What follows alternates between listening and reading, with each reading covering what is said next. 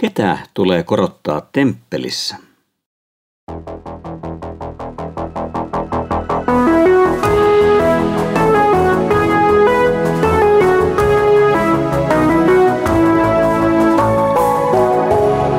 Kirjoitusten pauloissa. Tervetuloa kansanlähetykseen Kirjoitusten pauloissa podcastiin. Olen Ilkka Rytilahti, kansanlähetyksen valtakunnallinen raamattukouluttaja. Tällä kerralla aiheemme on ensimmäisen korintolaiskirjeen ensimmäisen pääjakson päätös luku neljä. Siinä Paavali opettaa, mikä asema seurakunnan johtajilla on. Heitä ei tule korottaa seurakunnassa, eli Jumalan pyhän hengen temppelissä, siten kuin korinttilaiset olivat tehneet. Temppeli on Jumalan ylistämistä ja korottamista varten, ei ihmisen.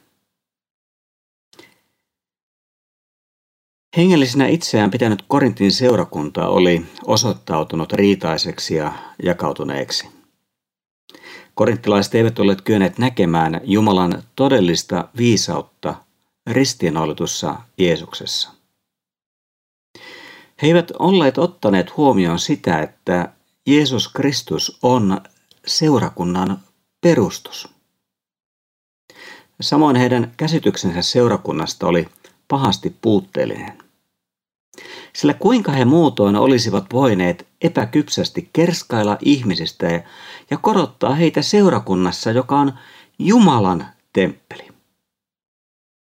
Luvussa neljä Paavali jatkaa opetustaan seurakunnan johtajan asemasta ja merkityksestä – sekä purkaa sydämensä tuntoja heitä, korinttilaisia, eli hengellisiä lapsiaan kohtaan. Tämä luku päättää samalla ristiä ja seurakunnan ykseyttä käsitelleen kirjeen ensimmäisen pääjakson. Korinttilaiset olivat korottaneet seurakunnassa yksittäisiä johtajia yli muiden. Keitä he silloin lopulta olivat korottaneet? Paavali antaa hyvin selkeä vastauksen. Meitä on siis pidettävä Kristuksen palvelijoina, joiden huostaan on uskottu Jumalan salaisuudet. Paavali rinnastaa oman asemansa ja muiden seurakunnan johtajien ja opettajien aseman taloudessa palvelevaan orjaan. He eivät ole sen enempää. Hän käyttää sanoja hyperetes käskyläinen ja oikonomos, huoneen haltija. Vauraassa taloudessa saattoi olla paljonkin orjaa ja jotkut heistä hyvinkin taitavia, mutta vain jotkut kohosivat huomattavaan asemaan palvelusväen joukossa, uskotoiksi orjiksi, huoneen haltioiksi. Siitä huolimatta talon tapana ei ollut kerskua orjista, saati korottaa heitä. Talon orjaa ei sentään korotettu yli talon isännän, kuinka kallisarvoisia sitten olivatkin. Yksikään Korintin seurakunnan jäsenistä, jolla oli orja, ei olisi omassa taloudessaan toiminut vastaavalla tavalla kuin hän oli toiminut seurakunnassa. Seurakunnan johtajia ei tule eikä voi korottaa, sillä se merkitsee ihmisen – Kristuksen palvelijan ja orjan korottamista Jumalan temppelissä yli temppelin Herran. Jumala on valinnut omat palvelijansa ja asettanut heidät tehtäviinsä, eikä ihmisten korotettavaksi. Luvun neljä aineisto jäsentyy kahdeksi suuremmaksi kokonaisuudeksi. Jakeeseen seitsemän saakka Paavali käsittelee jo kolmannen luvun jakesta 18 aloittamaansa opetusta seurakunnan johtajista. Tämän jälkeen jakeeseen 16 hän purkaa tuntojaan korinttilaisia kohtaan ja kuvaa hyvin ironisesti asemaansa heihin nähden. Sellaisena kuin se näyttäytyy hänelle korinttilaisten menettelystä käsin. Heidän edesottamuksensa saa Paavalin puuskahtamaan. Me apostolit olemme hulluja, heikkoja ja halveksittuja – te uskon tiellä vielä ensiaskeleita ottavat korinttilaiset. Olette viisaita, voimakkaita ja kunnioitettuja. Jakson alun Paavali on jäsentänyt jälleen usein käyttämänsä rakenteen käänteisen, käänteisen toiston mukaisesti. Älköön kukaan pettäkö itseään. Jakson alun sanoma on selvä. Älkää kerskatko itsestänne. Sama sanoma on sen parissa jakson päättävissä sanoissa. Miksi kerskaat? Ikään kuin se ei olisi saatua.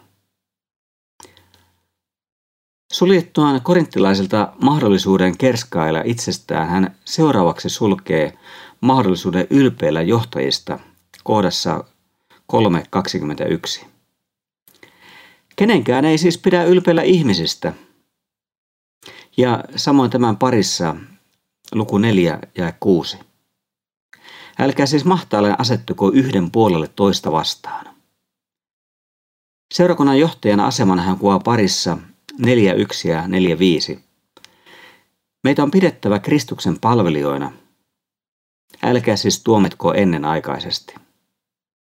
Apostolit, evankelistat, johtajat, opettajat, he ovat kaikki palvelijoita, jotka kerran seisovat Herran edessä vastaamassa työstään. Heidän korottamisensa nyt on asettumista heidän työnsä tuomareiksi. Se valta on kuitenkin ainoastaan Herralla. Toisto rakenteen keskuksessa, jossa ei ole enää paria, Paavali tahtoo korinttilaisten omaksumaan saman asenteen itseensä kuin hänellä on. Mutta minulle on yhden tekevää, ryhdyttekö te tai jokin ihmisten tuomioistuin minua tutkimaan. Minun tuomarini on Herra. Paavali oli joutunut korinttilaisten arvostelemaksi ja joidenkin torjumaksi. Se satutti häntä. Tätä vääryyttä vastaan hän saattoi vain puhtaalla omalla tunnolla Jumalan sanaan ja hänelle annettuun apostolin asemaan perustua muistuttaa, että jokainen meistä on viime kädessä Herran arvioitavana. Tämän muistutuksen kerran peruuttamattomasti koittavasta tuomion hetkestä – hän odotti vaikuttavan korinttilaisiin niin, että he pidättäytyisivät järjettömästä puoluehenkisyydestä ja siihen liittyneestä ihmisten tuomitsemisesta tai heistä kerskaamisesta. Se oli hyödytöntä ja turhaa, koska he eivät näe niin kuin Jumala näkee. Hän valaisee pimeyden kätköt ja tuo esiin sydänten ajatukset. Eikä heillä ole yksin hänelle kuuluvaa valtaa tuomita ja armahtaa – ja silloin itse kukin saa kiitoksensa Herralta. Vain hän tietää lopulta, miten palvelija on tehtävänsä hoitanut.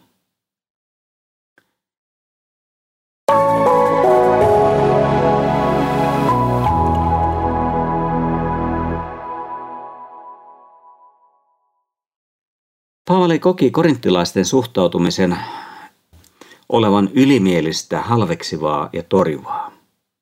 Hän käyttää hänen ja korinttilaisten suhteesta hyvin puhuttelevaa ilmaisua. Jumala näyttää asettaneen meidät apostolit viho viimeisiksi. Olemme kuin kuolemaan tuomitut areenalla, koko maailman katseltavina ihmisten ja enkelten. Kuva on selvä korinttilaisille. Kun voittoisa sotapäällikkö palaa sotaretkeltään, voiton kunniaksi järjestetään voittokulku ja triumfi. Sillä osoitetaan voittajan valtaa ja hänen jumaltensa ylivertaisuutta. Sotilaat marssivat kiilotetussa varusteissaan. Kulkuen loppupäässä saapuu itse juhlittu voiton sankari vaunussaan, ja hänen jälkeensä tulee lopulta joukko kahlehdittuja kukistettuja vastustajia. Heitä nöyrytetään ennen kuin heidät joko suljetaan vankityrmän lohduttoman pimeyteen, tai, kuten yleisempää oli, telotetaan juhlan päätyttyä. Apostolin mielestä hän siis työtovereineen edusti korinttilaisille tuollaista kurjaa joukkoa, joka marssi kohti vankeuden pimeyttä tai teloitusta, kuolemaa. Mutta he itse katsovat lekotellen parhaimmilla paikoilla, mikä apostolien kohtalo on. Paavali puhuttelee korinttilaisia voimakkaan ironisesti. Kolmannen luvun alussa hän sanoi, että korinttilaisten hengellisyys on vielä sillä tasolla, että he eivät siedä vahvaa ruokaa, vaan heidän on jatkettava vasta syntyneen maitoruokintaa. Nyt hän sanoo heidän olevankin jo kylläisiä. Heistä on tullut jopa kuninkaita. Ovatko nämä korinttilaiset todellakin niin täynnä omaa hengellistä erinomaisuuttaan, ettei heiltä enää puutu mitään? Joutaako hän, Paavali, seurakunnan perustaja, opettaja ja monien hengellinen isä, telotettuna raatona pois viskattavaksi heidän joukostaan? Seurakunnan Herra Jeesus Kristus valitsi viisaudessaan osan, jota inhimillisesti arvioiden voidaan pitää hulluutena. Kuoleman ristillä. Hän, mestari, sanoi, että opetuslapsella ei ole sen parempaa osaa kuin mestarillakaan. Paavali itse on työtovereineen kohdannut tämän. Hän kertoo, miten he ovat nähneet nälkää, janoa, kulkeneet puolialastomina. Heitä on pahoinpidelty. He tekevät kovaa työtään. Kun hän kertoo työolosuhteistaan, hän tahtoo painottaa sitä, että ei siinä ole mitään kummallista tai hengellisesti epäilyttävää. Hän, hän kulkee Jumalan johdatuksessa, jossa hän myöskin joutuu vaikeuksiin ja kohtaamaan suunnatonta heikkoutta. Sellainen on todellisen apostolin osa, jos Jumala niin sallii. Kristus luopui kirkkaudestaan pelastaakseen meidät. Onko siis merkillistä, että hänen palvelijansa voivat ihmisten silmissä olla kuin koko maailman kaatopaikka? Vuodattaessaan sydämensä tuntemuksia korinttilaisille, Paavalilla on yksi tavoite.